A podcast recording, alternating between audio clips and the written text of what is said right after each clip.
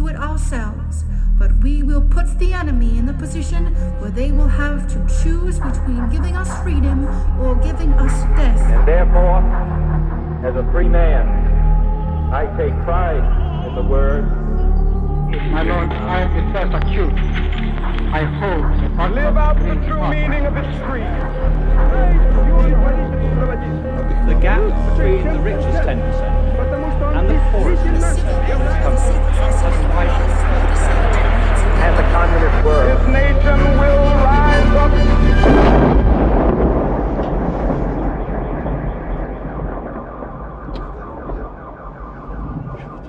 Hezký den, vítáme vás u dalšího pokračování podcastu Kolaps, který pro internetový deník Alarm.cz připravují Jan Bělíček a Pavel Šplíchal. už několik týdnů sleduje s napětím celý svět dění v Izraeli a pásmu Gazy. Po eh, nelidském útoku Hamásu ze 7. října na civilisty v Izraeli přichází masivní bombardování Gazy a mluví se o pozemní invazi. Jak situace na místě lépe pochopit, tomu se bude věnovat dnešní kolaps. Ještě předtím bychom ale rádi poděkovali všem, kteří náš podcast finančně podporují. Alarm a jeho podcasty jsou tady totiž jen díky vám. Pokud máte rádi náš podcast a pravidelně nás poslouchejte, prosím zvažte podporu. Jak na to zjistíte na stránkách Alarmu v hlavním menu v sekci Podpořte Alarm. No a děkujeme všem, kteří tak už dělají. Jo, díky moc. Eh, V sobotu ráno 7. října zahájila palestinská organizace Hamas velmi brutální útok na izraelské civilisty eh, bydlící v těsné blízkosti pásma Gazy. Při těchto útocích bylo zavražděno kolem 1400 lidí, často eh, velmi brutálním způsobem a při následných odvetných náletech na Gazu a bombardování tohoto extrémně zalidněného území zemřelo už několik tisíc lidí, včetně žen a dětí. Česká debata o této problematice často sklouzává k rasismu, kulturním stereotypům a předsudkům. Rádi bychom to dnes alespoň trošku poupravili s naším dnešním hostem, antropologem Jasarem Abu Gošem z Fakulty humanitních studií, kde působí na katedře sociální a ku- kulturní antropologie. Ahoj Jasare, vítej u nás v Kolapsu. Ahoj, ahoj, děkuji za pozvání. My jsme si říkali, že eh, možná eh, Začneme osobně. Tohle, tenhle díl bude i mít nějakou osobní dimenzi. Ty jsi sám od malička vyrůstal v Česku, eh, možná vlastně už respektive v tehdejším Československu. Jaký je vlastně tvůj vztah k Palestině? Jako jaký je osud tvý vlastní rodiny? Jo, jestli, jak, jak se vlastně tvoje rodina dostala do Československa tehdejšího? Jo, jo, to je, to, je, to je důležitá okolnost nebo důležitý kontext. Eh, Já jsem se eh, narodil v Kuwaitu, ale byl mi eh, asi rok, rok a půl, eh, když se moji rodiče přestěhovali do, do Československa. Bylo to proto, že můj otec byl zaměstnán v Mezinárodním svazu studentstva. Mm-hmm. Jako zástupce jednoho z těch eh, studentských združení z třetího světa. A eh, z původně pětiletý mise eh, se stal 20-letý pobyt pro něj. Že tady byla vlastně centrála té organizace v Praze. Ano, ano, ano. Eh, Ten důvod, proč tady zůstal, nebylo, že tady byla centrála, ale že neměl kam jít, eh, nemohl eh, nikam odejít.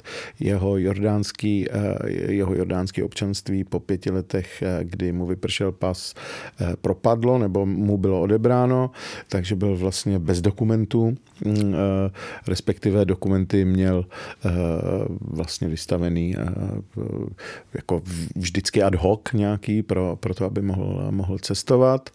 A, a tím pádem, tím pádem jsme tady zůstali dlouho a narodili se tady i dvě moje, dvě moje sestry. A, a v, až v roce 93 eh, se mohl můj otec vrátit a okamžitě, jak mu to bylo umožněno, tak se vrátil. Takže on Do tady- Jordánska. Ano, do, Jo. Jorda, do, vrátil se do Jordánska, protože, a to je důležitý... Já jsem na to protože- chtěl zeptat, jakoby on uh, žil, nebo narodil se v Palestině ještě a byl jako součástí té vyhnané populace v roce 48 nebo později? Ne. V roce 67. 67, V roce jo. 67. Eh, Když eh, po konci šestidenní války eh, se, eh, se celá, celý, celá rodina, nebo všichni obyvatelé vesnice, ze který pocházel, byli nuceni odstěhovat. A ta Jaký to vesnice, byl jsou, ta vesnice, region? no, ta vesnice se jmenuje Emauzy. Mm-hmm. která vám bude dobře, dobře známa, alespoň podle názvu. Ona se nachází na území nikoho, v takovém pásu, pásu mezi, mezi v té linii, linii příměří, v takovém oblouku kolem, kolem kláštera ve městě Latrun. Byla to malá zemědělská vesnice. Můj dědeček, tatínek mého otce byl Mochtar, byl to představený toho kmene, což znamenalo, že jednak nepracoval a jednak to znamenalo, že, že to byla největší, největší autorita vlastně. A můj otec byl druhý nejstarší syn a první, který jako vykazoval známky studijního talentu a tak, byl, tak mu bylo umožněno jít studovat a, odeš, a v době, kdy probíhala ta válka, tak on byl v Ammánu zrovna, kde studoval. Mm-hmm. Studoval tam a bydleli v bytě, v malém bytě spolu se starší sestrou a starším bratrem. Starší sestra se o ně starala, starší bratr vydělával. A, tvůj otec a můj studoval. otec studoval chodil, myslím, jak mi vyprávěl, ale to možná vypráví všichni rodiče všech, všem svým dětem, každý den 12 kilometrů pěšky bos do školy a tak. To mi říkala babička taky jo, jo, na Valašsku. A teď od nějaký chvíle to přestane být uvěřitelný, že? A uh, my, myslím, že v tom Amánu už to nebyla pravda, ale předtím, předtím to, to pravda jo. byla. A do, po tom vyhnání se prostě celá, celá ta rodina 12 lidí prostě přistěhovala k ním do, tý, do toho malého pokoje nebo malé domácnosti a t, takhle se usadili, usadili v, v Jordánsku. Takže z otcovy strany jsou, jsou, jsme vyhnanci, to jméno Abu Goš bude asi lidem známý, protože je to ty, co jezdí do, do Izraele, tak poznají uh, to jméno okamžitě, protože je to taková známá, znám, známá vesnice nebo městečko mezi Jeruzalémem a Tel Avivem, taková turistická destinace. Uh, ten kmen, uh, to, je, to, to místo je pojmenovaný po tom kmenu, ten se nicméně rozdělil někdy v, ve 20. letech a já patřím k té polovině, co odešla do, odešla do Emaus. Jinak Abu Goš byl už, už v roce 48 uh, na území toho vznikajícího izraelského izraelského, izraelského státu. Takže obyvatele Abu Goše jsou uh, známí uh, arabští uh, občané, občané mm-hmm. občané Izraele. Dokonce, dokonce se říká, že během té války v roce 48 byli, eh, byli spíš na straně, eh, na straně té izraelské armády a pomohli Mm-hmm. Dokonce s, s vyhnáním partizánů a, a tak dále. Ale to, to, to nemám úplně A tam nějaký kontakt mm. jako mezi těma dvě, dvěma větvema asi vůbec neexistuje? Žádný, vůbec, vůbec žádný. A ty v současnosti máš hmm. ještě příbuzný? A, ať už v, v Gaze, v, na západním břehu, nebo i v jiných vlastně zemích? Nebo v samotném Izraeli. No. Takže to je ta jedna půlka rodiny a, a protože pocházím z, moderní, eh, z moderního vztahu eh, palestinského, kdy si eh, kdy se nebrali příbuzní, ale úplně cizí lidi, tak eh, moje maminka je z, z úplně jiné oblasti, ta je ze, z Náblusu mm. a celá rodina eh, ze strany mý matky vlastně furt, eh, furt je na okupovaných územích v tom, v tom, v tom Náblusu. Mm. Takže můj kontakt s Palestinou je vlastně s, s tou, s tou uh, maminou stranou. A ty sám uh, navštěvuješ prostě tuhle rodinu, nebo uh, Naposledy jak, je, jsem... jak je to vlastně vůbec složitý se, se, se dostat na západní břeh?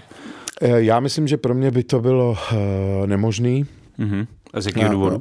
Myslím, že, že, že by mě nepustili prostě přes hranice,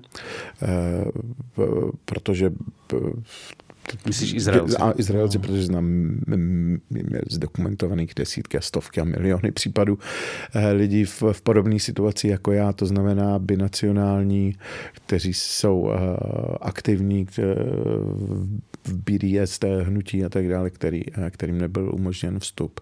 Takže v tuhle chvíli myslím, že to ani nemá cenu, cenu zkoušet.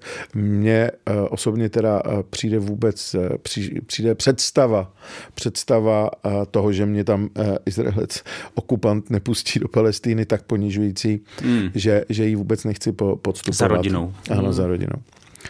A v Palestíně jsem byl naposledy, jestli se nepletu, v roce 2006. Mm-hmm.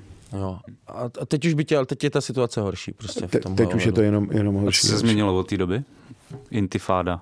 Nebo co? No, in, už, už je po intifádách, ale uh, myslím právě, že, že, to, od, že několik, těch, několik těch válek v Gaze který uh, úplně radikalizovali uh, situaci nejen v Gaze, ale uh, i v diaspoře, i, i, i na těch i v záp, na západním břehu. Ten důvod, proč jsem tam nejel, je přesně tenhle ten, jako že já vím, že bych se tam nedostal, jo, takže, takže, to, takže to ani ne, ne, nechci, nechci zkoušet. No, že tehdy se dostal a teď už to prostě není možné. 2006, no, byl jsem ještě takový student, mladší, že jo. Ne, neměl jsi tu, neměl jsi záznamy takzvaně. Ještě jsem neměl záznamy. Důležitý, ne pro, tahle, tahle téma je důležitý z jiného hlediska. Moje první cesta do mm, Izraele a Palestíny je, je v roce 94. Tam jsem, což je jenom dva roky po těch dohodách z Osla. Mm-hmm. A tehdy jsem tam měl se spolužákama z Gimplu, jsme, mm, jsme se vypravili prostě... Z pražského Gimplu. Ano, no, jsme, eh, jsme se vy, prostě vypravili na velkou cestu po Blízkém východě a, a uh, už, uh, už ten odjezd byl, byl strašně zajímavý, protože tehdy jsme ještě měli vízovou povinnost Čechoslováci, ale já neměl československý pas, nebo český pas, pardon, já měl, já měl ještě jordánský pas. A když jsme přišli spolu na tu ambasádu, tak já jsem to vízum dostal na místě a hmm. ještě mi ho předal Charge d'affaires a vedl se mnou jako velmi, velmi do, zajímavou diskusi. Zatímco kluci museli čekat týden, pak stáli frontu někde dvě hodiny. A, a já, já, já, si, já si tak pamatuju na tu atmosféru uh, tehdejší, uh, když jsme tam přijeli, být tam, uh, prostě od hranic po nástup do taxíku, uh, Prostě mm, nikdy jsem se necítil tak blízko eh, Izraelcům a tak vzdálený Čechům, jako při té cestě. Mm-hmm. Mně přišlo, že jsem, že jsem se ocitl ve světě, který znovu rekonstruju jako, jako sdílený prostor. Prostě takový ten semický, blízkovýchodní, eh, inspirativní moderní, pulzující. To se tady opravdu nestává. no, zní to krásně. Zní to jako úplný opak no, Česka. No, no, no. Já, já si dokonce pamatuju, že jsem musel odložit svůj let, protože jsem se tak dobře cítil v Jeruzalémě, právě v těch eh, smíšených jako no. oblastech. A, tak a to bylo ještě před vraždou rabina. To bylo těsně před eh, vraždou Takže rabina. na to vzpomínáš jako na... Jako... Takže to nebylo 94, ale 96 asi.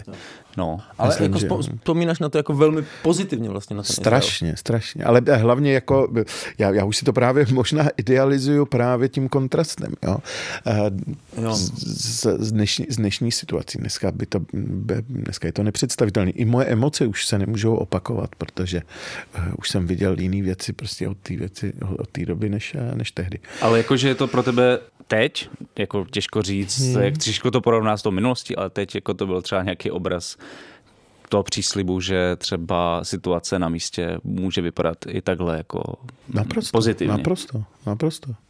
Ne, já jsem, já jsem patřil k velkým, k velkým jakoby fanouškům toho eh, procesu z Osla a uh, bylo to samozřejmě tím, že jsem byl z diaspory a ten proces Oslechko byla nej, byl dost velká naděje i pro nás. Hmm. Uh, nikoli v, v tom, že by nám umožnil návrat, ale že by nám nezabránil v návratu. Jo.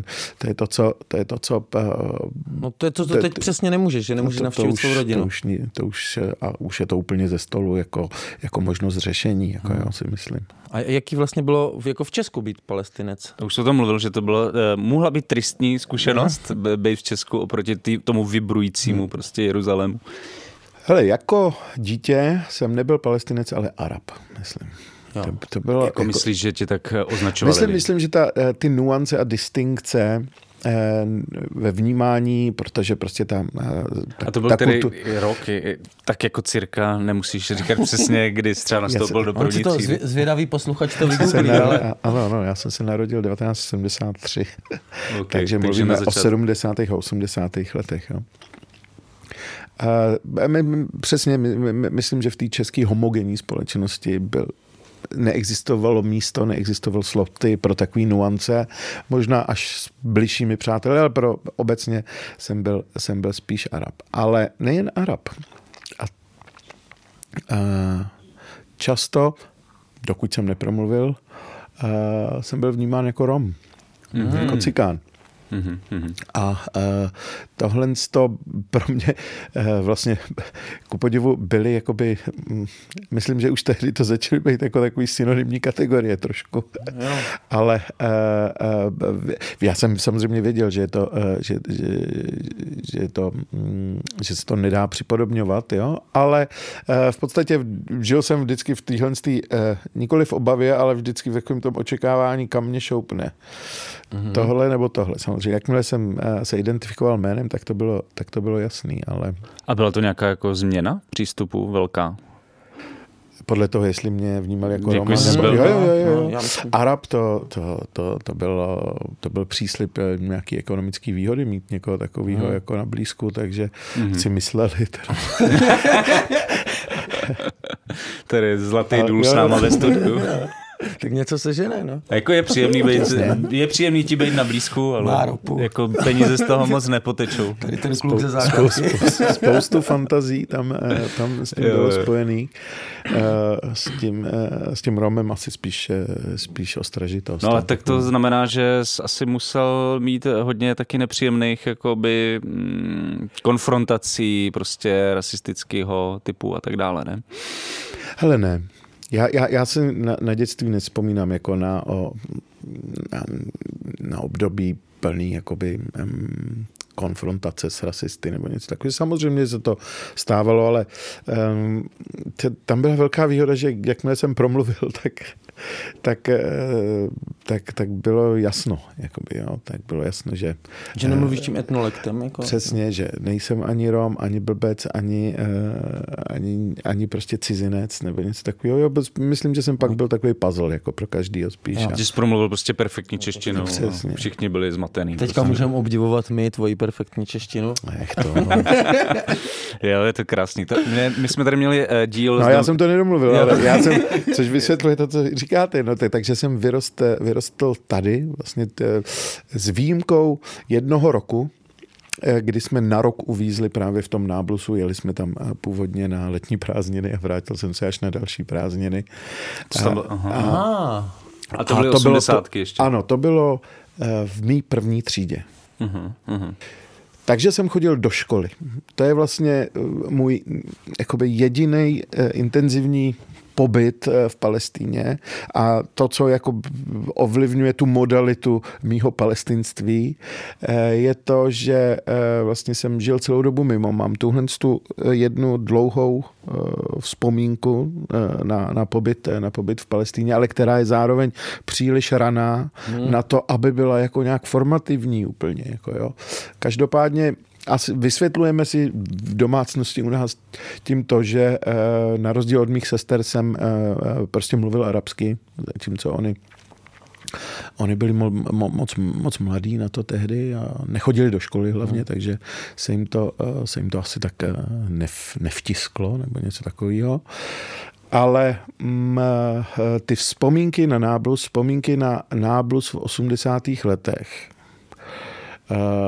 raných 80. letech eh, jsou vzpomínky na permanentní pocit ohrožení s eh, izraelskými vojáky, pro mě hmm. jako pro dítě. tam byli jako fyzicky přítomní. Ano, ano, který, který, se, který prostě měli základnu na střeše našeho domu, hmm. který si hmm. kdykoliv vtrhli do kuchyně a vzali si, co potřebovali. Eh, mýho eh, strýce, který byl politicky aktivní, neustále zatýkali, prostě neustále prostě byl někde pryč a já jsem zjišťoval, že byl ve vězení. Eh, taky mm, taky to házení kamenů jako takový rituál rituál uh, přechodu téměř. Jo. Uh, to prostě uh, hodit si kámen na projíždějící obrněný vůz uh, byla, byla prostě zábava. Mm-hmm. Ne, děl... že, ne, že bych to dělal furt, jo, ale prostě udělal jsem to jako mm. párkrát. Ale taky vzpomínka na to, jak... A to, to vše, všechny děti prostě Jo, jo, kluci. Jo, jo kluci, kluci. kluci. Uh, vojenská základna taková malá byla uh, 50 metrů od našeho domu, byla oddělená takovým vysokým plotem, ale bylo to taková vyasfaltovaná plocha, jediná, na který se dalo hrát fotbal. Takže samozřejmě nám často míč přelétával přes ten plot na tu vojenskou základnu a teď záleželo na to, co tam bude za, za týpka. Občas nám vrátil ten balon propíchnutý nožem, občas nám ho hodil a ještě nám předvedl nějaký, nějaký, noži, nějaký triky, ale eh, byla to, byla to vždycky jako otevřená otázka. Jo, jak to, a co to je docela majetek, že dobrý fotbalový balon? Tehdy, No tak eh, tehdy už se Čína snažila a jo. myslím, že západní břeh byl zásobovaný docela dobře. Ne, ne, nemáš pravdu, že eh,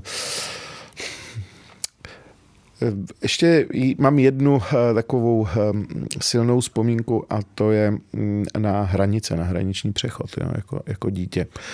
Eh, prostě cesta z Jordánska nebo z Ammánu do, do Náblusu by za normálních okolností neměla trvat podle mě víc než 40 minut i s tím papírováním na hranicích možná, možná hodinu. Tady to byla celodenní výprava kdy přenášíte eh, věci přes tři dopravní prostředky z taxiku do taxiku, do taxiku, do taxiku. A pak přijde ta, eh, ta, ta, ta, ta kontrola hraniční, která prostě může být velmi zevrubná. Tohle z toho je ale z doby, kdy to bylo nic proti tomu, co se odehrává na dnešních checkpointech. Jako, jo. A právě ten míč tehdy byl, eh, byl, byl jako moje první setkání s eh, izraelskou autoritou, když jsme tam přijížděli a vezl jsem si tam míč, bylo, že ho vzal a propíchnul. Mm. Ostentativně přede mnou. Mm. Jako, právě protože, eh, protože zřejmě se pokládal míč za dobrý způsob, jak pašovat věci do, na západní břeh možná, nebo něco takového. Jasně.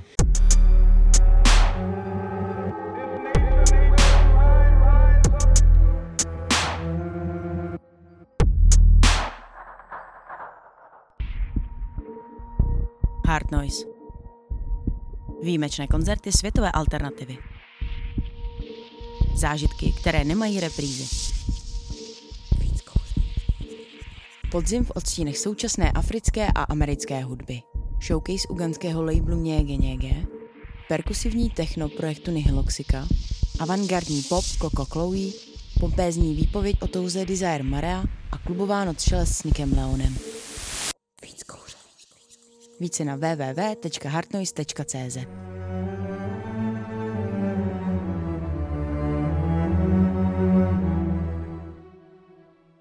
No. A to vlastně má to, ta, ta, ta, jako ta okupace má tady v tomhle, jako v těch dětských vzpomínkách vlastně hrozně taky intimní rozměr, že u toho hraješ fotbal, základna je na střeše tvýho domu. Přesně tak, to, přesně tak. Ten intimní rozměr je, ale jo, abych, abych tu vzpomínku jako do, dodělal tady je, že hned se mě chopil uh, jiný voják, který viděl, že se fakt stalo velký neštěstí pro mě. A postaral se o mě, nějak mě konejšil, si pamatuju, nebo něco takového, snažil se tu situaci. Taky viděl uh, ženu, která má na starosti tři děti jo. a mimino u toho jako jo, a, a brečí tam. Hm. Jo, je to Hele, uh, Intimita okupace. Já si vzpomněl, že ty jsi zároveň trenér fotbalu teď, ne? Jo, jo. Co trénuješ? Hele, teď jsem si dal přestávku, ale trénuju, trénuju žáky. Wow, tak to mm, aspoň tahle eh, vzpomínka se transformovala tady v tohle, to je skvělý. Já jsem si chtěl zeptat na to, že vlastně mm, eh, my jsme mluvili o 70. 80. letech, jak se to vlastně proměnilo eh, s rokem 89, jo? protože před rokem 89 byl vlastně komunistický režim víceméně spojenec Palestiny a po roce 89 samozřejmě tak jako v jiných oblastech se to prostě překlopilo v úplný opak. Mě zajímá, jak jak, jak jsi to pocitoval ty, jakoby hmm. na osobní úrovni? Jo? Když to byl i zlom osobní, pro tebe. I, no, no, no. tak a ta osobní a existenciální je v tuhle chvíli jako docela, docela neoddělitelná. Existenční, pardon. No, a to by bylo 16, 16 let, 17, hodně 16, jako 16, ano. Um, uh, ten můj otec už byl tou dobou uh, nezaměstnaný. Mm-hmm. Uh, protože prostě už jako v, v tom uh, politi- v tom té komunistické straně, ve který byl, teď nevím, jestli to byla jordánská nebo palestinská, prostě došlo k nějakému rozkolu a tak dále, takže přestal mít podporu pro to, aby reprezentoval tady tu No, byla to vlastně už stejně jako, jako celý ten eh, východní blok, i tahle organizace byla v, jakým, v jakýsi agónii, jako jo, myslím. A, eh, když došlo k těm listopadovým událostem, tak eh, já jsem tam 17. listopadu byl a dostal jsem naloženo. A přišel jsem domů a, a fakt jsem si nemohl lehnout jako na záda. A, a, nebo na zadek, na záda i na zadek. A to bylo poprvé, kdy otec jako, mi to nemohl vysvětlit. Jo. Nevěděl, co říct. Jako, nevěděl, kdo jsou Berries a kdo jsou Goodies. Jako, jo, najednou. Jo. Protože mu zmlátili syna a nebyl to Izrael. Mm. Jako, jo. A a byli to komunisti a on, je, on byl ano, členem komunistické no, strany. No jasně, nebyl už členem komunistického, ale, ale komunistického, ale cítil se jako komunista Ford. A tohle to byl, mm, já myslím, že ho to velmi poznamenalo, jako jo, na, na, na vždycky eh, to urychlilo jeho odjezd eh, odsaď, protože se jako vlastně nespracoval tu, tu změnu. Nicméně mm, eh, po tom roce 89 to jediný zaměstnání, který se mu nabízelo, a, ne, a protože nemohl, neměl kam odjet, bylo na, na ambasádě palestinský kde se stal eh, prostě takovým eh, člověkem přes eh, zpracovávání informací a tiskovin a, a zpráv tiskových a tak dále.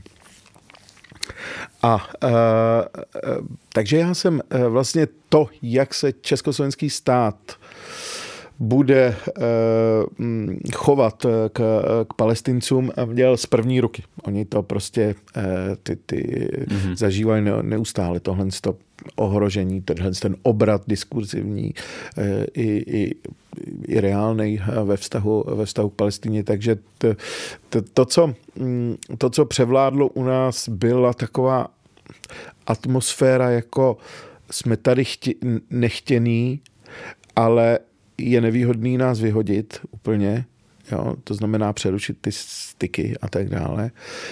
Eh, což není, což je přesně ta eh, liminální pozice, ve které nikdy nechceš být, protože eh, se na tom nedá nic stavět, hmm. nedá se od toho. Já, já jsem se stal ale dospělým za chvíli, že jo, nastoupil jsem normálně na univerzitu, naši odjeli a byl jsem, ale neměl jsem občanství. Hmm. A takže... Tvoji rodiče oba dva odjeli, nejenom ano, táta. Ano, ano takže... i sestry. I sestry. Takže jste zůstal sám. Ano, zůstal jsem tu sám. Zůstal jsem tu sám a uh, moje máma teda už odjela uh, o chvíli dřív. A, ale odjeli všichni do Ammánu, kde se znovu se skupili. Jako, jo. Mm-hmm. A uh, já jsem um, bydlel na kolejích a tak dále, ale um, to o, o občanství nebyl problém, když jsem, jak jsem vám říkal, když jsme jeli do toho Izraele a takhle, tak to nebyl, nebyl uh, vlastně problém, tak to byla výhoda, jo? tak to bylo, to bylo vlastně dobrý. Ale samozřejmě pro, pro cestování po Evropě to bylo velmi, velmi nevýhodné. Takže jsem chtěl ten, uh, chtěl samozřejmě československý pas. Byla to i jako něco, co se ode mě čekalo vlastně, protože je to jaký, jakýsi kapitál, kterým, eh, kterým je to, je to taky eh, znak úspěchu, jako ku podivu, eh, získat občanství někde jinde, jo, pro ty palestince. Ne hmm. pro, hmm. pro všechny lidi na Blízkém východě, jako jo, získat eh, občanství evropské země byl, byl vždycky bač jako úspěchu. A já to nebyl ten důvod, proč já bych o to usiloval, pro mě to byla praktická, praktická věc. Ale tam jsem narazil, protože mi ho odmítli dát. Jako já jsem narazil poprvé na, na pocit jako uh, takový jakoby nechtěnosti, proti kterému jsem nevěděl úplně, jak, jak bojovat. No. Pomohlo pak uh, se zříct ty jordánského občanství. Mm-hmm. A mm, uh, jsi neměl žádný? Ano, ano, ano.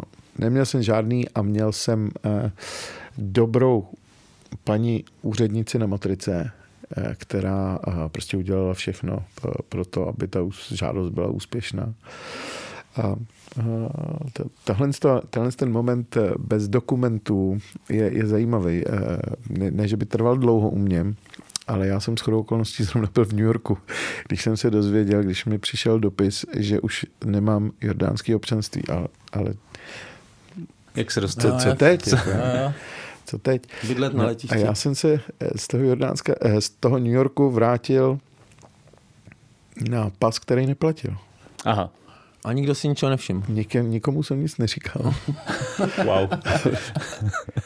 tak to asi nebyla úplně tak není nejlepší kontrola. Všem, není potřeba všechno všem vykládat pořád. Že? Hele, a ty jsi mluvil o tom, že ten eh, třeba mm, na tátu, vzhledem tomu, že pracoval na ambasádě, tak vlastně, že, že se ta, ta změna toho diskurzu nebo toho kurzu uh, objevila hned, ale co co na té tvý osobní rovině jakoby později? Máš pocit, že, že se to nějak neprojevovalo, ta, ta změna kurzu, nebo prostě hmm. to začalo být nějak významný až později, nebo vůbec? Je to pořád stejný? Eh, takhle. Ono je to zároveň, když to uvědomíš, je to zároveň doba, kdy začínáš být jako politicky vnímavý a, a přemýšlet, eh, přemýšlet o politických souvislostech nebo v politických termínech a tak dále. Zatím se zajímat o politiku. A eh, tehdy jsem eh, samozřejmě začal poznávat, že existují i odlišné postoje jako jo, než, než pro palestinský. V tý, po tom roce 89 samozřejmě jako já to nechci úplně zveličovat, ale jakási, jakýsi nadšení, jako číst respekt byl fakt nepříjemný. Mm-hmm. Jo? Eh, prostě otvírat tu otázku jako by bylo vždycky takový, eh, chápete, že Arafat byl pokládaný jako za radikála. Mm. To už je úplně nepochopitelný z, dnešní, z dnešního hlediska. Jako jo. Tak já si pamatuju, jak uh, asi i, nevím, jestli to byl zrovna respekt, ale pamatuju si docela hodně novinářů, kteří říkali, jak mohl dostat prostě Nobelovku, no, prostě si, tenhle terorista, tady tu debatu si taky pamatuju. A, a no. podobně, jo, tak prostě jo. to je vlastně šílený, jo, momentálně, momentálně je to úplně šílený. Yeah. Takže taková byla atmosféra. No, no, no, ta, ta, ta atmosféra by, jako by byla v, velmi nepříjemná, ale mě nikdo nevěřil moc, že jsem palestinec. Jako by nevěřili, že jak jako nevěřili? Měli nevě... představu o palestincích, že budou nějak no, divočejší, přesně, nebo jako tak? Mě, jako, jako, já jsem fakt... Jako, že ty piješ pivíčko. No, no, no, no, prostě, přesně. Pohoda. Takže tam, no, proto jsem mluvil na začátku o těch kulturních jakoby, stereotypech. A to stává do dneška. Do dneška prostě musím ne, kromě toho, ta, ta vážná poloha je, že eh, když něco říkám, tak mě často zv, teď obzvlášť zvou kvůli tomu, že jsem palestinec. Mm-hmm. Jak jsem říkal... My jsme, tě tady, měli dřív, my jsme tě tady měli dřív kvůli tomu, že jsi expert a antropolog, takže my jsme, my jsme bez viny, bych rád podotknul, že my jsme úplně bez viny. Ale eh, jak vidíte, to moje palestinství je spíš diasporický, není to eh, vlastně spojený Jasně. s, s nějakou nutností nebo něco takového ale eh, když, když mluvím o Palestině, tak oni, eh, eh, nebo k, k tomu, o tom konfliktu, tak samozřejmě mluvím z perspektivy, která je typická, nebo která je pravděpodobně informovaná jako palestinskou zkušeností. Jako jo. A, a často ta kritika bývá taková, že vůbec nebere v potaz, že bych mohl mít tuhle tu Eh, tuhle tu autoritu zkušenosti, jako jo že bych z ní mohl vycházet, jako jo, že se to kritizuje jako... Uh, brainwash. Přesně, pře- ne brainwash, ne, ne, ne. Jako, že jsi tam nežil. Ale ne, že jsem tam nežil, tak... to oni, ale že uh, to, jako, víš co, to je takový, já, já myslím, že je to ten, ten pocit koloniální nadřazenosti, že Aha. když je to omyl, tak je úplně jedno, že to je někdo místní nebo palestinec, kdo to říká. Jo? To je prostě omyl. A to je prostě omyl. Jako, Jakože palestinská zkušenost se moc nepočítá? Nepočítá, přesně. Jako, že to, to, to není to, co patří, patří. To není to, s čím se tady budeme vyrovnávat. Jako. To mě zajímá. Jestli ta představa, o, o, když jsme mluvil o tom, že jako byl nějaký stereotyp jako palestince, jestli ta představa byla, že to je nějaký silně věřící prostě člověk, uh, nějakým jakoby eh, způsobem jako, nevím, eh, nebojící se zajít do krajností prostě hmm. ve, ve svém politickém boji a tak dále, nebo jako co, co s čím, s čím tady jako narážel. Proč jsi hmm. vlastně nabourával ty ty stereotypy. Já, já, já myslím, že už tehdy byla, byl takový velký rozkol mezi touhle s tou diskurzivní politickou představou a mezi zkušeností s palestinci. Jo? Protože zkušenost, ten, kdo měl zkušenost eh, s palestinci nebo s jinými Arab, Araby tady, tak to byla zkušenost se studenty, s těmi, co tady prostě žili, eh, žili dost, dost volným životním stylem a eh, rozhodně náboženství nebylo nikdy předmět jako debaty ve smyslu jako identit, identitářským. Jo? To, to, byl, to, to byla kuriozita, na kterou se mohl zeptat, ujasnit si to nebo něco takového, nebo předmět vtipů nebo něco takového, ale nebylo to něco, ta, samozřejmě eh, ta, mm, eh, jako není, ne, nemůžeš nevidět, že eh, i v Palestině, stejně jako na celém Blízkém východě, ta, ta islamizace začíná zhruba v téhle době, jako jo, po, po, po, v polovině 90. let je revival velký islamistický a to se samozřejmě promítne i do, i do toho stereotypního pohledu asi na, na, na Palestince a na, na Araby. Takže mě s tím nikdo nekonfrontoval jako s nějakým náboženským fanatismem nebo, nebo ode mě ani neočekával Mm-hmm. Ale, uh, ale určitě se ta, ta, tahle ta stereotypní představa se, se uh, nebyla typická pro socialismus rozhodně. Mm. V době socialismu nikdo nenahlížel na Araby prismatem náboženství nebo něco takového. A nebylo to kvůli tomu, že by to bylo že by to bylo tím samotnou povahou komunistického režimu nebo něco takového, bylo to tou zkušeností, myslím, no a ty, s těmi ty, Arabic, A ty, ty organizace, které spolupracovaly se socialistickým režimem, byly taky že, levicový z do velké míry. Byly sekulární. Sekulární, no, levicový, sekulární. což se může týkat asi Fatáhu a uh, jak se jmenuje, Palestine Liberation Front. Tyjo. Fronta pro osvobození Palestiny. Fronta pro osvobození Palestiny. To byly prostě sekulární levicové organizace a jak říkáš eh, k tomuhle obratu, eh, k hmm, náboženství no. na, na, nastupuje až po 90. letech, možná po uh, stroskotání toho uh, dvoustátního řešení, předpokládám. Přesně. No ale dalším takovým zlomem asi byl uh, 11. září, ne? V tom náhledu minimálně západu. Asi jo, jako ta, ta, ten War on Terror uh, je prostě za, začátek že to, to tam uh, říká se, že, že, to byl, že to byla ta válka s terorem, která vytvořila vytvořila, vytvořila teroristy do, do velké míry. Eh, to samozřejmě neznamená, že neexistovaly teroristické hmm. organizace, jo, ale že, eh, že vytvořili, prostě stotožnili vlastně tu, eh, tu otázku která byla sociální, politická a, a tak dále, na, zúžilí na tuhle, na, na, na tuhle jedinou, jedinou perspektivu. Já si ještě vzpomenu. No, takže to vlastně jakoby ale, splňuje nějaký hmm, cíle politický, taky, že jako zužovat tohle na, na, hmm, na tenhle konflikt, hmm, jako hmm, hmm, židé versus hmm. arabové. Prostě. Ale v té dynamice, v dynamice jakoby uh, palestinsko-izraelského sporu uh, není tak důležitý, myslím, 11. září, uh, jako ty, eh, ty, ty, ne ty války, války, války v Gaze, potom, jo, potom disengagement a, v roce 2005 a první válka 6, pak 8 velká válka a 14 a 18 a, a teďkon, jo. To, jsou, to, jsou, to je spíš, myslím, ta, mm, ta genealogie,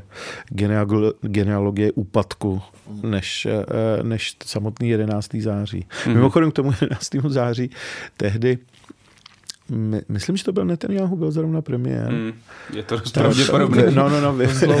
No on měl mezery, že jo, nějaký, ale, ale nevím, jestli jsem se zrovna netrefil. A myslím, že tehdy řekl, uh, jako řekl uh, prostě jako projev, uh, projev účasti s, s Američany, řekl, teď víte, jako, co my zažíváme. Jo při tom, eh, při tom ostřelování eh, nebo při, při těch teroristických útocích. A eh, Teďkon, když došlo 7. října k tomu útoku, tak naopak jakoby řekl, tohle je naše, mm-hmm. naše, naše 11. září. Jo. Takže furt to tam je. Je to takový, ten symbol je silný. Ten symbol je silný, ale když to říká jeden člověk, tak se dostal do jakýsi historický smyčky, která eh, je Jo. Vy víte, co to bylo, co to je 11. Vy víte, co to je teďka po 11. A teď to září? zase my to- jakoby teď jsme to si, my vám to počili a teď to budeme zpátky. No ale tak pojďme asi k tomu současnému Jo. dění. Jo. No.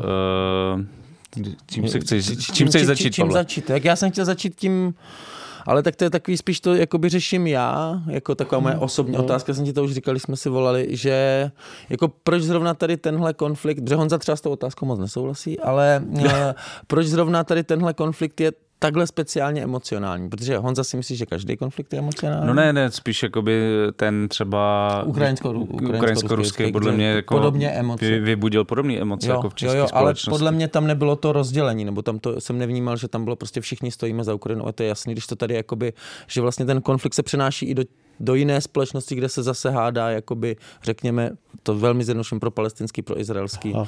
Nebo Jakože takhle. chci říct, že jakoby No, tam je zajímavý, jako, že vlastně není žádný důvod asi pro českou společnost být v tomhle jako tak investovaný, jo. Ale, ale, ale prostě jsme hodně. Hele, já, um, já by, pojďme to rozdělit mm, na to, proč je to tak důležitý z hlediska české perspektivy, no. nebo v, proč to tak rezonuje v český a proč je tak důležitý z hlediska globální perspektivy, protože tam je to taky, Jasně. taky eh, Tak pojďme na ten globál, radši Pojďme na Česko už globál. kašlem na ne, Česko. Čes, Česko. Ale já jsem eh, zrovna, ne, protože to je, to je tak zřetelná, zřetelná věc, eh, málo která věc jako vlastně dokáže spustit 100 tisícový demonstrace ve všech velkých Po městech, celém jako světě, po, celém, po celém světě. A který jsou navíc, jako, eh, když si to vezmete, eh, jakoby eh, docela sladěný. Sladěný ve, formě protestu, v obsahu toho protestu, ve sloganech, v obrazech. Jo. Jo. Že to není je, eh, rozhodně to, eh, rozhodně to, eh, bývá to smíšený protest vždycky, jako jo. Nikdy to není jako jenom kmenový protest, jako že by protestovali jenom k palestinci, nebo diaspora, nebo arabové, nebo něco. Vždycky je to, vždycky je to smíšený protest a tak dále. Tak v tomhle tom si myslím, že to je mm, vlastně Ramzi, Ramzi Khoury, jeden takový americko-palestinský novinář, nestor jakoby novinařiny, říká, že jsou čtyři globální eh, hnutí, který rezonují eh, v současnosti podobným způsobem. Je to prostě na jednu stranu eh, jakoby eh, vzpoura nebo protest proti těm antropogenním dopadům na změnu klimatu Mhm. mm-hmm. a eh, požadavek prostě eh, změnit eh, přístup Takže klimatický hnutí. klimatický hnutí. Druhý je Me Too hnutí. Mhm. Prostě Takže ste- feminist- feministický, nebo třetí je eh, Black Lives Matter. Jako Mhm. Takže hnutí, hnutí proti, ano, hnutí proti eh, rasově podmíněným nerovnostem. A to čtvrtý je to, eh, čtvrtý je tohle, tahle ta palestinská kauza jako poslední antikoloniální eh, antikoloniální eh, jakoby kon, Jo. antikoloniální problém. Vlastně, i když kolonialismus, kolonialismus jako fu- funguje dál v nějaký post formě, ale Ano. tohle je jako ještě ten vlastně Ano, klasický ano, jako kolon... stra, klasický koloniální, koloniální spor. Aha, aha. Takže tohle je jeden z těch důvodů, jako, že je to ten poslední, proto eh, jako oživuje. A vlastně proto já si myslím, že to je taky důvod, proč ten eh, slovník se příliš neobnovuje. Jako jo, v tomhle tom, eh, v, jako víte co, prostě i, i palestinská, palestinský aktivismus, pro palestinský aktivismus furt mluví o právu na sebe určení, prostě pro, tlačí agendu eh, partici, rozdělení, dvoustátní řešení a já nevím, co pojmy a řešení, které už jsou na stole eh, 50 let a 50 let se jako ukázaly je ne, to- ne, neúčinný. Jako, Je to jo. jako klasický koloniální struggle, ale zároveň jako není, není No, úplně za- klasický. no, že? ono to probouzí Prostě vyvěrá- vzpomínek. Ano, Vyvěrá prostě z re, ze zkušenosti druhé světové války. přesně tak. no. A tím je to prostě ještě možná větší trauma. Nebo No, no, no. bolavější celý to řešení, No, nebo jako, jak s tím jo. nakládat. Jo. No a tak je eh, příliš specifický pro ty obecné řešení, které existují. Je tohle příliš, eh, příliš kom, komplikovaný, prostě ne, ne, ne, nefunguje to prostě. Jako, jo. Já, je zajímavá, že co my máme na stole za, za řešení pro, pro, pro ten konflikt. Máme dlouhou dobu se trvá na, na takzvaném dvoustátním řešení, je to princip, který byl vopsaný, eh, vepsaný už v tom rozdělení eh, nebo v té rezoluci o hmm. rozdělení území. Je to prostě, vychází to, ta partition nebo to rozdělení vychází z představy, že rozdělením se utlumí utlumí, eh, utlumí jakoby, mm, nebo uspokojí aspirace těch soupeřících, hmm. soupeřících stran.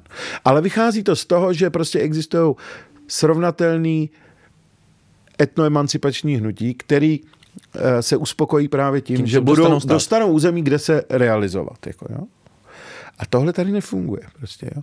Je, to, je to princip, který je jakoby převzatý z z řešení, eh, z řešení evr, ev, evropských krizí, jako, jo, jako je rozpad impéria, jo, kde se přesně každému přidělí eh, národní stát a tak dále. A tady ze záhadných důvodů, teda ne ze záhadných, on, už o tom existují jakoby e, nějaký výzkumy, ale tady se po, použilo tohle řešení pro, e, pro e, řešení rozdělení pro e, u, uspokojení potřeb evropských migrantů a domorodý, domorodýho obyvatelstva. Mm-hmm. Jo? Ty, ty, ty, to je úplně jiná jo, situace. Jo, prostě použili, použil se prostě princip tohohle z toho horizontálního řešení, který se aplikuje prostě na spor mezi dvěma etnoemancipačníma hnutíma na jednom území pro vyřešení konfliktu příchozích hmm. a existujících obyvatel. Hmm. Tohle to už, ze, tohle to už bylo uh, prostě jakoby troš... Teď, proč se použil tenhle ten princip, byl v tom, to je skvělý, skvělý uh, izraelský historik, sociolog Jair Valach o tom píše, Wallach. A říká, e, ten důvod je, e, že, v, že prostě v tom imperiálním britském vidění který on rozeznává už v, tý, v těch výstupech komise, která se zabývala a tou situací předtím, než navrhli, navrhli to řešení rozdělení, je vidět ten racializující Eh, racializující princip, který se sna, eh, který mm, dělá z židů eh, semický národ, který patří na Blízký východ, nepatří do Evropy. Jako nedostatečně evropský. Hmm. A který tudíž s těma palestincema si budou budou rozumět. Protože, protože, vlastně protože, si, protože jsou si tak jako rasově, jo, rasově, jo, rasově jo. blízko. Což je tvrdý rasistický. Tvrdý. Jako u Belfora, u Belfora to bylo naprosto zřetelný, ale bylo to hlavně vidět v těch průběžných výstupech, eh, přípravách těchto z těch dokumentů, jak dokumentuje ten Wallach, eh, v tom, že mm, v těch hierarchiích racových, který uplatňovali v pohledu eh, na, na, na celý svět, se najednou tyhle ty dvě entity ukázaly jako k sobě z hlediska té rasové hierarchie jakoby jako, no, že, že, by, že, by, že, by, že by mohli být kompatibilní, tak jim dáme každému kousek, kousek toho, kousek té malé Palestíny. Jako jo. U těch subsaharských národů tam ne, tam ne. Ty, ty, ty si neumějí vládnout sami. Tyhle ty by si eh, vládnout. Židi mají sice trošičku technologickou převahu, eh, nad těma Palestinci, ale ty palestinci zase mají tu výhodu znalosti toho, eh, toho, toho místa. To by mohlo, to by mohlo fungovat. To byl jeden, jeden návrh, jak tohle řešit, no. dvoustátní řešení, a ten druhý teda je jednostátní řešení. Ano. Tam, a to, Jeden tam, tam máš, stát. Ano, ano, tam máš eh, společný. přesně. Tak tohle je to, to, ten horizontální princip a pak máš, eh, dejme tomu, vertikální princip vysvětlení, jakoby, nebo eh, kde, kde jakoby je vnímaná ta jedna strana jako hegemoní na, na tou druhou. To je přesně, když se díváš na optiku toho konfliktu optikou settler colonialism, nebo toho osadnického kolonialismu, nebo apartheidu a tak dále. Nebo apartheidu jako nutného vyústění každého takového projektu settler colonialism. A tam ta, tam odpověď, na, eh, když se na to budeš dívat na touhle s tou perspektivou, tak jediný řešení je dekolonizace, to znamená vytvoření společného státu, hmm. který ale nebude už, který se ale zřekne, zbaví toho uh, koloniálního, toho koloniálního dědictví. Ano, nadřazenosti. Mm-hmm. Stejně nepřijatelný jako, jako to rozdělení. Tak jedno to řešení je politicky nerealizovatelný kvůli tomu, že už, že už jsme za uh, za bodem, uh, ze, ze kterého už není návratu, nebo mm. jak, se, jak se to říká? No, point no, of no, no return. No. Point of no return. No, prostě ta, ta bantustinizace, bantustinizace západního břehu je už tak pokročilá, jo, že na ní nemůže vzniknout, to je naprosto zřetelný, nemůže na ní vzniknout žádný životní, životoda, života schopný celek, jakoby mm-hmm. státní. Prostě se, to moc, se moc suver, rozdrobený. Moc rozdrobený. Co bude co zbyde z gazy, nevíme. Mm-hmm. A po tomhle tom to určitě ne, to, to nebude nic, co bude jakkoliv podobný tomu, co bylo, to, to jaká byla Gaza před 7. říjnem. Už teď, teď už je třetina, třetina Gazy neobyvatelná kam není možné se vrátit. Jo, a to je teprve začátek. A e, to území nezůstane prázdný, to hmm. území asi bude anektovaný, si myslím, nebo já fakt, fakt nevím, jako jo, ale prostě to... Uh, já chápu jako ty obavy, že z tohohle, jako no. z, z anexe a že je tam takovýhle záměr, ale je otázka, jestli tohle je něco, co si fakt, co vlastně Izrael může projít na mezinárodní úrovni. Jo. Jako může, no, ale... Oni, já nemyslím, že to prochází, oni hmm. jedou i tak, ne? To je taky zajímavá, zajímavá věc, že někdo, myslím, že to byl Jo, myslím, že to byl uh, Thomas Friedman mm. z, z New York Times. Mm. Myslím, že jeden jeho článek vyšel jako v přítomnosti v překladu. Měl jakýsi přístup k interním informacím o tom, jak probíhaly ty jednání Bidena teď s Netanyahuem a ten můj pocit z toho, z toho popisu byl, uh, ty už neposlouchají. Ty už uh, ty už nehledí jako na, na veřejné mínění nebo na mezinárodní mínění. V tuhle tu chvíli, v tuhle tu chvíli naopak potřebují jako jednat úplně solitérně a mít jenom ten uh, backup. Jako jo. A um, uh, takže hmm. strategie uh, úplně to vykořeníme, potlačíme, ať to stojí, co to stojí. Hlavně, že vyřešíme něco. Uh, uh, uh, tak tu podle toho Friedmana je třeba můžeš ji uskutečnit jenom a jedině za předpokladu, že řekneš jednoznačně dovolíme vznik, eh, vznik eh, toho palestinského státu na území západního břehu. Jo. To znamená, a zrušíme tudíž osady a já nevím, nevím, co to je jediný, co může vyvážit, vyvážit takhle radikální, takhle radikální mm-hmm. intenci, kterou teď tam Problém, problém je, kdyby to bylo, kdyby zůstalo jenom u té intence bez toho vyvážení, tak prostě ty projevy eh, izraelských představitelů v tuhle chvíli tak jasně eh, můžou, ne, můžou být tak jednoznačně použitý jako doklad intence ke genocidě. Že, eh, že, že, že to je téměř jistý, že každý soud by. Tak teď jde o to samozřejmě ještě tu, tu genocidu jakoby udělat. Jo? A, ale tam, eh, tam nemluvíme, tam ta, ta se nepozná podle počtu mrtvých, ta se pozná podle, podle eh, té e, neadekvátnosti opatření a těch intencí, které oni už a, celá řada z nich artikulovali. Dehumanizace, e, kolektivní vina, to všechno se e, jde jednoznačně rozeznat v, v proslovech různých izraelských představitelů. No? Hmm. No, teď... Takže ta, ta obava z toho, že se může odehrát genocida, je naprosto racionální. Jo? Není a... racionální říkat možná, že už Jo, že, že, byl, že to je naplánovaná genocida, to ne. Ale že k ní může ale dojít. tečkon k ní může dojít. Ano. Jo, takže v pořád jsi opatrný s tím používáním slova genocida. Jsem, no. Jsem. Jo, jo, ale... O etnických tak... čestkách nemám pochyb, jo, to jo. co jinýho Jo, no, tak jde o to, že, milion že, lidí. že tady už tři týdny mluvíme o invazi, která ještě nezačala. Jo, že... Ne, já, jste, tím já se nenechám oklamat tou invazí. To, je, to, to, to si myslím, že je retorická, retorická, retorický fígl. Jako jo. To je něco, co nás nechává očekávat, ne- nechává nás v očekávání toho nejhoršího. Ale to nejhorší se děje. To se děje teď, teďkon.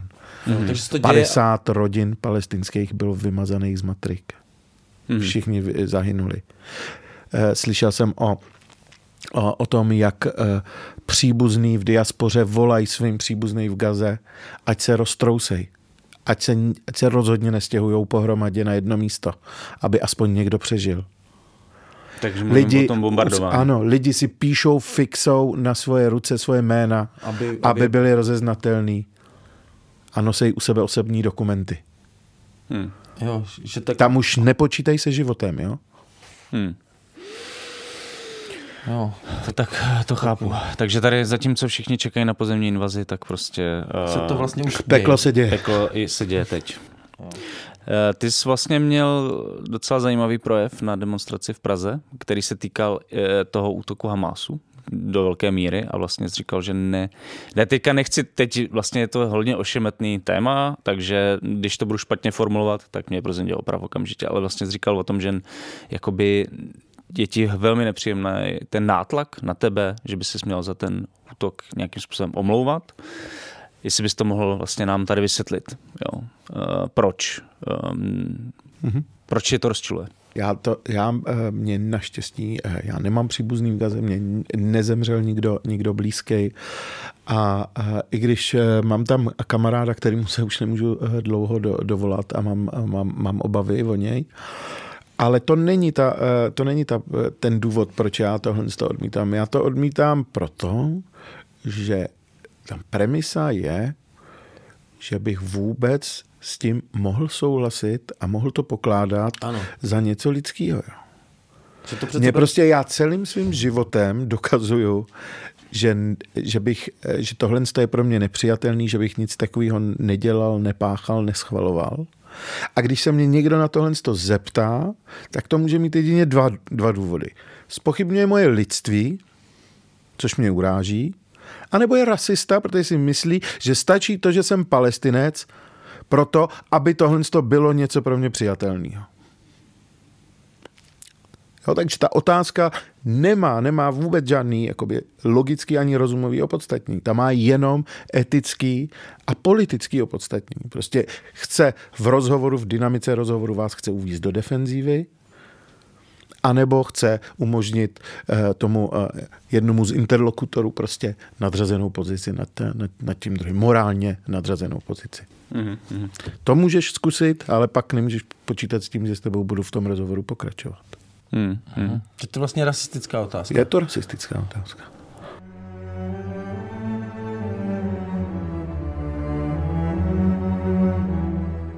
Nakladatelství Alarm vydává svou druhou knihu. Hrdinové kapitalistické práce v Evropě jsou pokračováním úspěšného reportážního projektu Saši Úlové. Tentokrát z prostředí východoevropských migrantů, kteří se jako levná pracovní síla vydávají hledat štěstí na západ Evropy. Reportážní kniha Saši Úlové ukazuje, že chudí lidé jsou kvůli tomu, aby se uživili nebo aby uživili své děti, ochotni podstupovat strašné věci. A také, že platová nerovnost mezi východem a západem Evropy je dlouhodobě neudržitelná a ohrožuje evropskou integraci. Pořiďte si knihu na e-shopu Alarmu e-shop.denikalarm.cz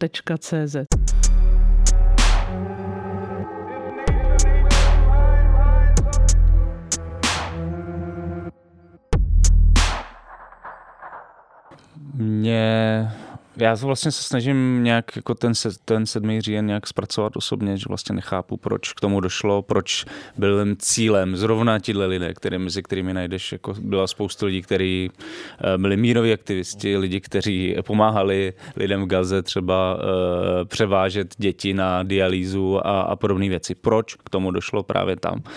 A jediný důvod je, že to bylo prostě území, který bylo bezprostředně vedle Gazy. Dostupný Jako prostě. nic jiného asi v tom žád- žádná jiná racionalizace jako není. Je to byl to jeden z mála útoků, který se mohl asi povést. Souhlasím, no. Takhle, eh, prostě oddělme otázku toho, jaký je motiv Hama, bojovníka Hamasu pro to vést ozbrojený boj od toho, od realizace tohohle z toho konkrétního napadení a těch hororů, co tam spáchali.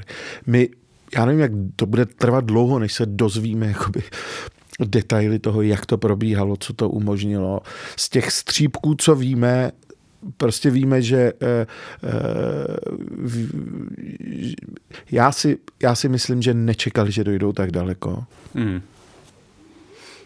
Ne, neměli proč to čekat. Jako, jo. Mm-hmm. Že překvapili sami sebe. Ano, překvapili sami sebe a, a, a pro tu Eh, proto eh, takhle, jakoby, jak se, jak se to říká česky, pro tohle to nesvázaný, nesvázaný vraždění, jako jo, naprosto bezohledný, který neroz, nerozlišuje ani kategorie jakoby věkový, jako jo, a takhle.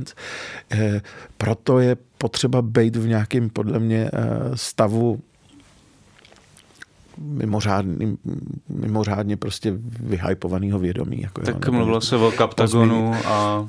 Zřejmě tohle to. Ale počkej, já nechci podceňovat i to jejich odhodlání ublížit. jakoby ublížit, jo, to predeter, jako uh, promyšlený, mm. který je trénovaný, jo, na to se připravují a tak dále, ale myslím, myslím, že ten rozsah ten nečekali, jako jo že budou mít možnost takhle. řádit takhle dlouho. No. Ale, to no. několik hodin, že? v podstatě, ano, bez, ano, bez ano, jakýhokoliv protiofenzí. Přesně. Tam je, no, zároveň ta míra brutality je jako šokující a to jsme jako tak globálně zvyklí fakt na ledas. No, no, no, no.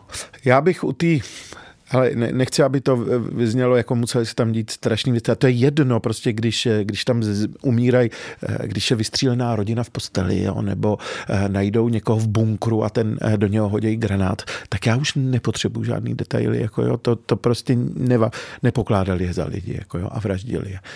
To mi stačí. Ale se vracíme k tomu 7. říjnu, který byl jako odporný, nechutná záležitost, prostě, hmm. kterou nemá smysl jako jakkoliv vlastně už debatovat, ale hmm. mezi tím prostě dochází k, jako k totálnímu bombardování prostě gazy, umírají civilisti, ženy, děti, všichni. No a hele, te, myslím, že ta otázka jako by kontinuita, diskontinuita ve vnímání války a násilí tady hraje důležitou eh, roli, protože pro nás je to prostě zase nová událost, jako tak trošku, jo. Ne pro nás, ale takhle je to, takhle jsme s tím konfrontovaní. A z hlediska lidí, kteří žijou pod okupací, jsou to prostě vlny intenzifikace v dlouhodobým, eh, v dlouhodobým, eh, v dlouhodobý řadě násilí. Jo. Hmm. Eh, prostě pojem jako mrtvý dítě, eh, eh, který vytáhneš ze sutin, ohořelý a tak. To nejsou nový obrazy. To, to fakt, fakt, já nevím, jak tohle to není zmenšování utrpení nikoho, ale naopak vám přesně právě proto, že ví, jaký je to utrpení, jaký, jaký podobách eh, se děje smrt, tak právě proto eh, může existovat vlastně možnost eh, si říct, tohle to nechceme ani jeden pro, ani jeden pro toho druhého. Jako jo. Hmm. Jo. Není potřeba pomsta pro to, abychom věděli, jak ten druhý trpí v Palestině. Hmm. Ví to. Rozumíš mi? Já ti rozumím naprosto. Já, hmm, já, já jsem slyšel i ty, i ty jako výpovědi vlastně lidí, často i Izraelců, kteří říkají, že nechtějí prostě, že vlastně s tím, co se teď děje, vlastně absolutně nesouhlasí, že prostě jo, ano, sedmý říjen byl příšerný, ale proč proč mají jako vlastně civilisti v Gaze zažívat něco takového. To jsou hlasy, které se prostě ozývají i v samotné Izraeli.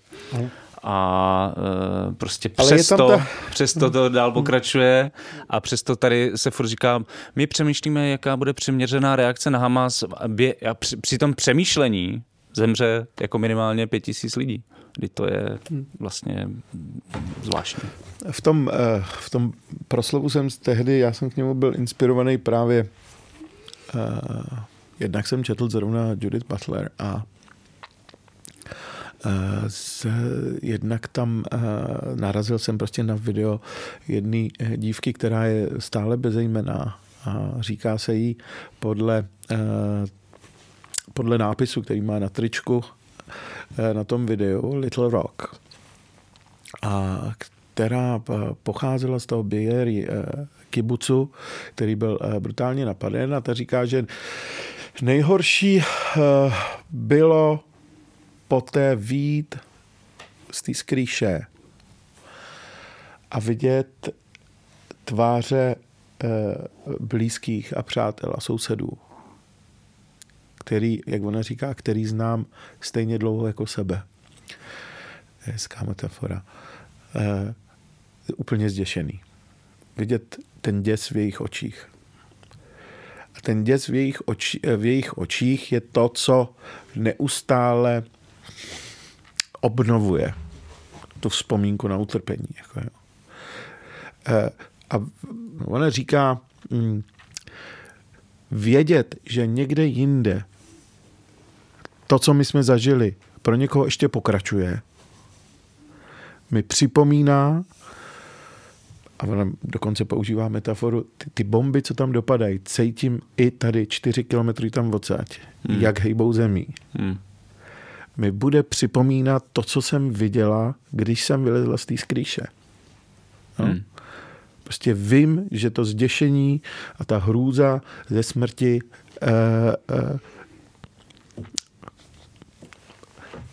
je to, co, je to, co nás, je to, co nás spojuje. Jako. To utrpení nás nerozděluje, vzpomínka na to utrpení, ale je to to, co víme, že už nikdo nechceme zažít. Jako. Hmm. Proto to ne, nemůžeme ani nikomu přát. No a vidíš ty sám nějaký jako politický řešení, které by mohlo fungovat a tu situaci, nemyslím teď úplně hned, ale jakože jestli ještě je nějaká vůbec jakoby vize, jaký byly dřív, ty vize ty jsi vysvětlil, proč nefungovaly, jestli ještě nějaká hmm. vize, která by vlastně mohla uspokojit obě strany nějakým způsobem a fungovat. No spíš... Ale jednak já si myslím, že přemýšlet o vizích jako budoucnosti je teď teoretická hmm. debata že se opravdu musí udělat všechno pro to, aby se nestalo to, co hrozí. Mm-hmm. A ono už se to děje, jako já by, no, nechci si... říkat, ale eh, že, že by se nic nedělo, jo. To, to v žádném případě, to je jedna věc. A um, možná, možná je to trošku perverzní vůbec mluvit o nějakým jiným, uh, o něčem jiným, jo, co by mohlo přijít, ale jsem si jistý, že to bez pomoci zvnějšku nepůjde. Eh, tohle to už na to bude potřeba jakoby nový mezinárodní řešení, což je třeba pro Izrael naprosto nepřijatelný, protože to vlastně odebírá suverenitu tomu státu a rozhodovat o své budoucnosti, ale já myslím, že, že to už jinak nepůjde. No. Mm-hmm. Tak asi ta, moc, moc naději na to, že ta změna přijde třeba ze samotné Izraele. Už prostě jako tam, ne, tam ne, není to vlastně, nejde. to už potom. To je, to, je, to je zajímavá věc. Je to od, od krachu těch eh, dohod z Osla. Čelí Izrael dvěma ohniskům, ohniskům nepřátelství. Eh, poté, co uzavřel mírový dohody s Egyptem, s Jordánskem a tak. A to je Hamas a Hezbalách. Jo? Se kterými svádí eh, v různých intervalech války. Hamas v první válce vystřeloval po domácku vyrobené rakety, který vůbec nevěděl, kam dopadnou. Hezbalách jen víceméně to samý a byl to příhraniční konflikt. Ve obou případech každou válku, kterou Izrael vedl proti Gaze nebo proti Hamásu nebo proti Hezbaláhu, říkal, že chce def, zasadit definitivní úder a zlikvidovat je, protože jsou uh, prostě příčinou, uh, příčinou, uh, příčinou jako nebezpečí a tak dále. A vulnerability prostě Izraele. Je to 30 let a po 30 letech má Izrael stále ty samý nepřátelé Hamas a Gazu v mnohem, v mnohem technologičtější podobě, než kdy byli. Jako. Dneska má Hezbalah k dispozici pokročilý technologie, kterýma může za, zasáhnout jakýkoliv, jakoukoliv část Izraele nebo do prostředka Izraele. Sofistikovaný zbraně a tak dále. Prostě to, to, co se snažil vymítit, se vyvinulo v, to, eh, v mnohem, eh, v mnohem eh, nebezpečnějšího nepřítele. Tohle přece nejde nevidět, že tenhle způsob řešení vlítneme tam, vyčistíme to a bude po problému, nefunguje dlouhodobě. To není jenom aktuální hrozba, že, to, že se to nenaplní. My to víme, že to nefunguje. Jo? Jako úplně nejhloupější je je podporovat v tom, aby opakovali neustále tu samou chybu, eh, že jde vymítit odpor. Hmm. Palestinců ve vězení. Jako. Hmm. No tak to, to je vlastně, že to jako depolitizují a říkají, že to je vojenský řešení vlastně, že to vyřeší, že, že to vyřeší nepoliticky, vlastně vojenský jenom. Vojenský nepoliticky, to je zajímavý, no. tak to je co, co ale oni vlastně ne, mě by zajímala ta pozice, a nevím, jestli o tom chceš mluvit, ale jakoby ta pozice Hamasu, uh, že často se mluví o tom, že Hamas je něco, co si do určité míry vlastně Izrael eh, stvořil sám. Jo. Uh, jak ty se děláš na tyhle argumenty a Uh, jak třeba souvisí, mluvil jsem tady o té levicové jakoby palestinské uh, opozici nebo opozici, národně osvobozenecký hnutí, který je ale v protikladu třeba k, k Hamasu a spolu, jaký tam byl vlastně jakoby hmm. vztah těchto dvou entit. Já, já myslím, že na tom není nic eh, neuvěřitelného, záhadného, to je prostě tak dobře doložený a prodiskutovaný, že ne, že by Izrael přímo založil Hamas, to ne, eh, Hamas vznikl jako odnož muslimského bratrstva v, v Egyptě, Eh, ale eh, bylo určitě strategicky výhodný eh, oslabit vliv Fatahu nebo jeho autoritu na okupovaných územích a, a v Gaze a uh, o, trošku uh, podpořit, podpořit um, takový, uh, takový společenství, který se v té době vyhýbali vlastně uh, po politické diskuzi nebo, hmm. po, nebo politické debatě. Hamas byla nepolitická, nepolitická pětní, prostě uh, sociálně zaměřená organizace. A to mluvím třeba už v 80. 70. letech? Nebo 8, ne, ne, ne, ne. Až Hamas vznikl 87, jo. Uh-huh, takže mluvíme o, jo. 80. Jo, eh, Hamas se z, zradikalizoval právě až po krachu těch, nebo až jo. po podpisu těch jo. dohod, eh, dohod eh, z Osla. A, a souvisí to nějakým způsobem s tím, jak jsi mluvil, že, že přišel ten revival toho islámu celkově v tom určitě, regionu? Určitě, no. To se, myslím, spojilo, nebo jako vyskytnutí se Hamásu je jako, jak ti říkám, je to odnož toho muslimského bratrstva, takže to spolu, spolu souvisí. Já jsem se spíš chtěl zeptat, jak, jak se jako by ideologicky, vlastně to otázka na ideologii, kdy vlastně ta jakoby is, is, islamizace je vlastně jako to je vlastně glo, globální nějakým způsobem, ta, ta, ten jako islamismus přímo je globální a přitom jakoby uh, Hamas a ten boj jako Palestiny je vlastně jako lokální, zaměřený na jedno konkrétní území. Hmm. Jak tohle spolu a, a zároveň ještě ty solidarity v rámci toho arabského světa, což je další jako rozměr toho, tak jak tady ty věci spolu interagují? No, mm, jako islamizace je globální proces, ale víš, že existuje o to velký spor mezi Kepelem a Harou, jako mezi těma francouzskými sociologama islamizace a tohle. Ale eh, pozor, ta hm, radikalizace tahle je politická. Jo, ta, ta o, který, o kterou jde na tomhle islámu a e, ta, ta, je, e, ta je pěstovaná, ta není, ta není náhodná, jo, ta je organizovaná. No, oni mluvějí, e, že toto spojení Hezbaláhu, Hamásu, teď ještě Huitu z Jemenu, mm.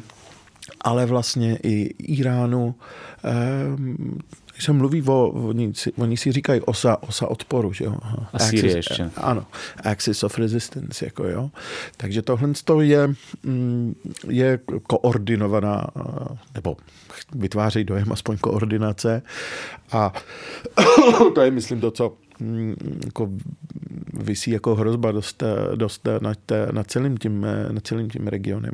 Stejně mi přijde, a my jsme k tomu taky nakonec tady sklouzli, je to pochopitelný, protože nás pálí prostě eh, katastrofické představy budoucnosti, hmm. tak se zabýváme těmahle, ale jednak eh, já tomu moc neumím o tom moc rozumně mluvit, ale co se ztrácí trošku je Hmm, ta civilnější perspektiva na ten konflikt. Hmm. Jako něco, eh, co, co, jak s tím zacházejí lidi, jak, jak plánují budoucnost, život, jak, jak se jako, jak v tomhle tom jak v tomhle tom prostě žít ze dne na den. Jako jo.